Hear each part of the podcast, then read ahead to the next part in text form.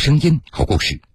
各位好，欢迎您收听江苏新闻广播南京地区 FM937 松南地区 FM953 铁坤所讲述的新闻故事。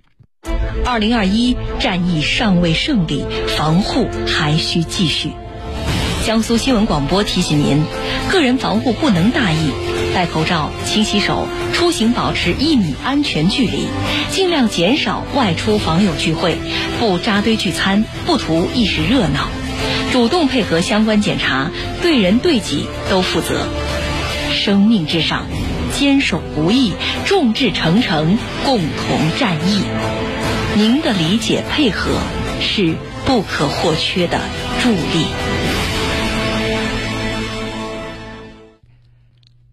众志成城，携手抗疫，在防疫抗疫一线，在我们的身边涌现出太多感人肺腑的平凡英雄的故事。大家拼尽全力守护着我们的城市和家园。在抗击新冠肺炎疫情的过程中，社区是防控的第一线，是联防联控的一道坚实堡垒。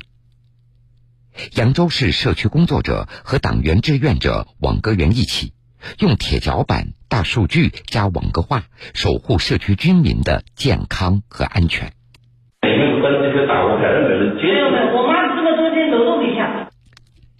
上午，扬州曙冈瘦西湖风景名胜区景旺社区的网格员徐吉春挨家挨户的登门，对疫情发生以来的人员行踪仔细摸排，引导居民核酸检测，为居民送餐、采购生活物品，安抚情绪。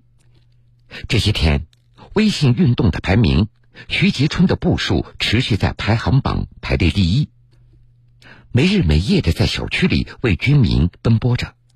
但是居民不知道的是，铁脚板徐吉春刚刚被查出脑部囊肿，每天靠吃药在止疼。疼起来的时候，最严重的时候就坐在楼梯口，坐下来歇会喝口水。居民确实在家里面也有一些老年人啊、小孩啊不方便的，他要有什么需求，流动居民啊都对我比较熟悉一点，还是比较配合我的工作。像徐吉春这样的基层社工，江苏有大约7万名，他们正用铁脚板与时间赛跑。其中，扬州一线的所有社工全部走上社区的抗疫一线。织密基层防疫网络，铁脚板离不开大数据的精确的指导。在扬州市景旺社区，居委会副主任周荣每天要面对超过20个表格、上千条的流调信息，每天与居民沟通的电话难以计数。因为每天都会有新的大数据下来，然后每天都可能都有新的确诊病例，所以说就是当天的任务一定要当天清掉。如果排查出来确实是需要我们去有进一步管控措施的，要及时把这个信息上报到街道。总面积0.34平方公里的景旺社区共有2216户家庭，6612位居民。在抗疫中，这种铁脚板加大数据的基层治理发挥着重要作用。景旺社区党委书记戴素丽向记者说，一个网格长负责一个网格，通过我们的上门走访或是我们的网格群的一个信息发布啊，目前我们每天都在实时的把这样的一个动态信息通过网格群来发送出去。连日来，在一个个基层网格中，扬州市越来越多的党员志愿者加入基层抗疫队伍。梅岭街道辖区的多个区域先后被调整为中风险地区，几百名社工志愿者吃住都在社区里，他们义无反顾选择冲锋在前，凝聚成坚实力量。黄楚社区党总支书记郭文忠，之前我们入党时的事实是什么呢？就是为人民施政一切，这个是我们应该做的。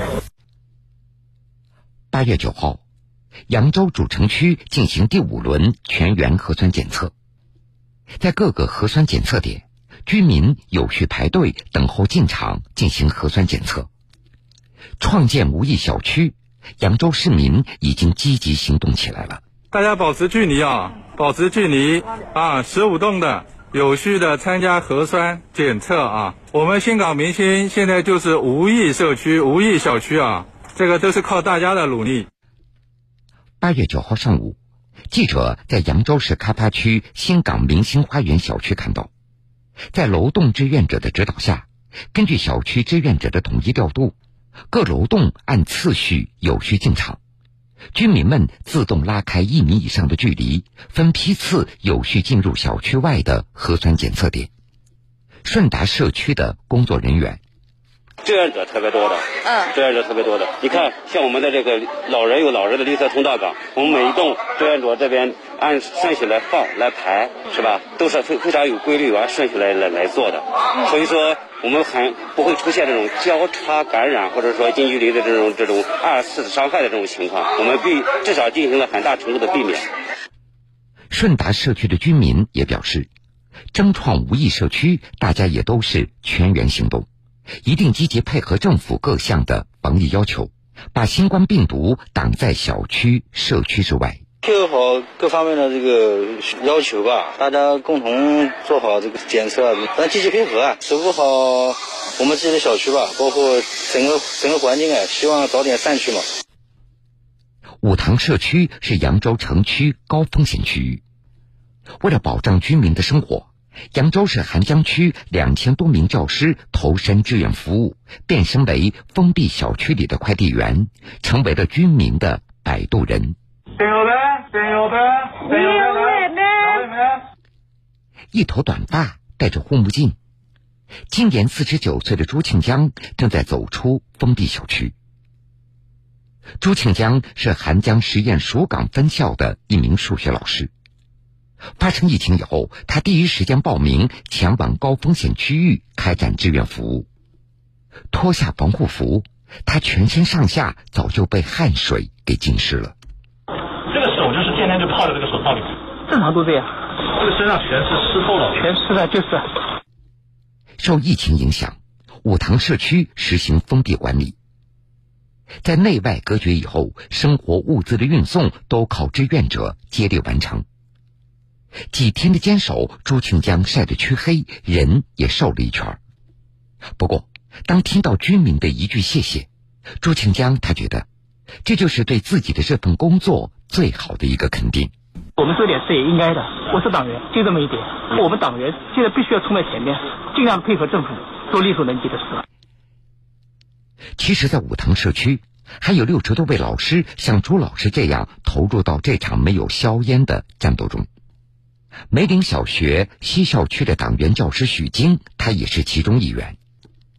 在他身边有女老师因为连轴转而中暑，直到另外一名志愿者交接工作才脱下防护服休息。我们赶紧他扶下来休息，但是让他多休息一会儿，他又说不行，那边确诊，他很快又站起来，又继续投入到了这个志愿工作当中。目前扬州市涵江区已经有2100多名教育志愿者深入各个社区，参加封控小区和核酸检测的志愿服务工作。干劲还是比较足的，贡献自己的一份力量。炎炎夏日，打完疫苗的你，也许早就想摘下闷热厚重的口罩。暑期来临，向往远方的你，也许正在计划一场避暑的旅行。疫情未停，逐渐放松的警惕带来的是新的挑战。面对疫情反复，江苏新闻广播亲情提醒：疫情尚未结束，防控牢记在心。症状可疑，尽快就医，千万不要不以为意，千万不要心存侥幸。继续保持必要警惕，继续保持战役队形，继续做好自我防护，直至疫散安然。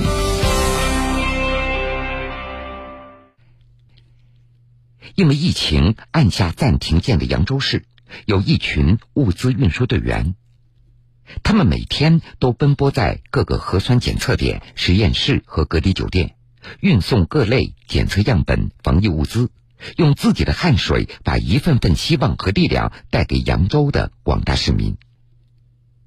那是在7月28号一大早，扬州金达运输服务队队长李健突然接到了来自涵江区交通局的一个电话。我记得清楚的记得是28号早晨7点钟给我打的电话，问我有没有车来保障抗疫物资的运输，检测点的那个样本回收。我第一时间我就答应了。车队集结完毕的时候应该是在10点钟，我们就已经在我们区卫健委门口待命了。此后李健和服务队的队员们就承担起了涵江区70万人、200个核酸检测点、70多家集中隔离酒店的核酸检测试剂运送、样本回收、防疫物资配送的任务。按照李健的说法，服务队里仅有35名队员，大家都是连轴转，既是驾驶员又是搬运工，但是没有一个队员喊过一声苦，叫过一声累。所有的全区的抗疫物资都是我们来运输，不仅是把它给收回来，我们还要再送出去。凌晨4点钟集合的，然后运了一天，最晚回来的一个车是今天早晨7点钟，连续工作了27个小时，我的驾驶员他都没有睡觉，就一直奔波在路上。同时，日常食宿也是队员们所面临的一个大难题。李健告诉记者，因为检测样本2个小时就要收集运输一趟，不允许给队员们留下太多休息吃饭的时间。驾驶员们往往是自备方便食品，只有等到任务空闲的时候随便的吃一点。说到这里，李健动情地说，真的非常心疼这些兄弟们。因为我们是有的驾驶员回不了家嘛，就直接睡在车上。吃饭呢，好多人都给我们准备了，但是有的时候呢，我们赶不上饭点，吃点面包啊。如果说提到他们的辛苦，我真的心里就是1000万个舍不得。在李健车队的运输车上，大大的标语格外的醒目，上面写着“有党在，我不怕”。李健说，困难虽然多，但是他们有信心把任务圆满的完成。我是一个党员，我也是一个退伍军人。对，我说有党在，我不怕。别人不敢做的事情，我们敢做。这个辛苦一点真的不算什么，这个东西我们都能克服，这些事情我们能把它干。抗疫日志。2021年8月6日，我叫徐宁，来自苏北人民医院。这几天我正在扬州翠岗东核酸检测点做核酸采样。前几天我收到一张照片，照片中我正跪在地上给一个坐着推车的小宝宝测核酸。这张照片一下把我拉回了7月份在南京的战斗。7月25日上午，我接到江苏省苏北人民医院园林医疗队通知，承担南京雨花台区核酸采样工作。陌生的环境，陌生的面孔，自己就像输入好程序的机器人一样，一遍遍重复着同样的动作。记得那一天，采样过程中遇到一位小朋友，还在推车里。如果坐在椅子上，位置会更低，采集难度也较大。为了安抚小朋友的情绪，同时也为了减少孩子的不适，我找了一个最佳角度，跪下来为他进行采样，所以才有了这样一张照片。连续几天的南京战斗，7月31日我又返回了扬州。不同的战场，我们面对的是相同的敌人，跟病毒作战。我知道我不是一个人在战斗。8月1日，扬州异常炎热，早上7点集合，9点开始采集核酸。穿上防护服的我们被包裹得严严实实，密不透风。坚持2小时已是竭尽全力，坚持3小时全靠强撑。为的就是不浪费物资，更重要的就是更早一点完成核酸采集。采集结束，脱下防护服，衣服可以挤出水来，双手被汗渍泡得发白。那一天我们共采集核酸3550份，17个小时的坚守早已筋疲力尽。同时排队做核酸的居民也很辛苦，个个汗流浃背。他们听从指挥，秩序井然，有的向我们问候白衣天使辛苦了，有的还给我们送来了冰镇的饮料，心里很是感动。战役尚未结束，我们每个人都在努力用自己专业的特长去守护我们生活的城市。这个夏天注定不太一样，但我看到了许多人拼尽全力，闪闪发光。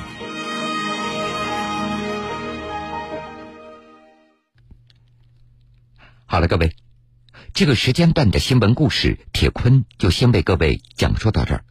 半点之后，新闻故事精彩继续，欢迎您到时来收听。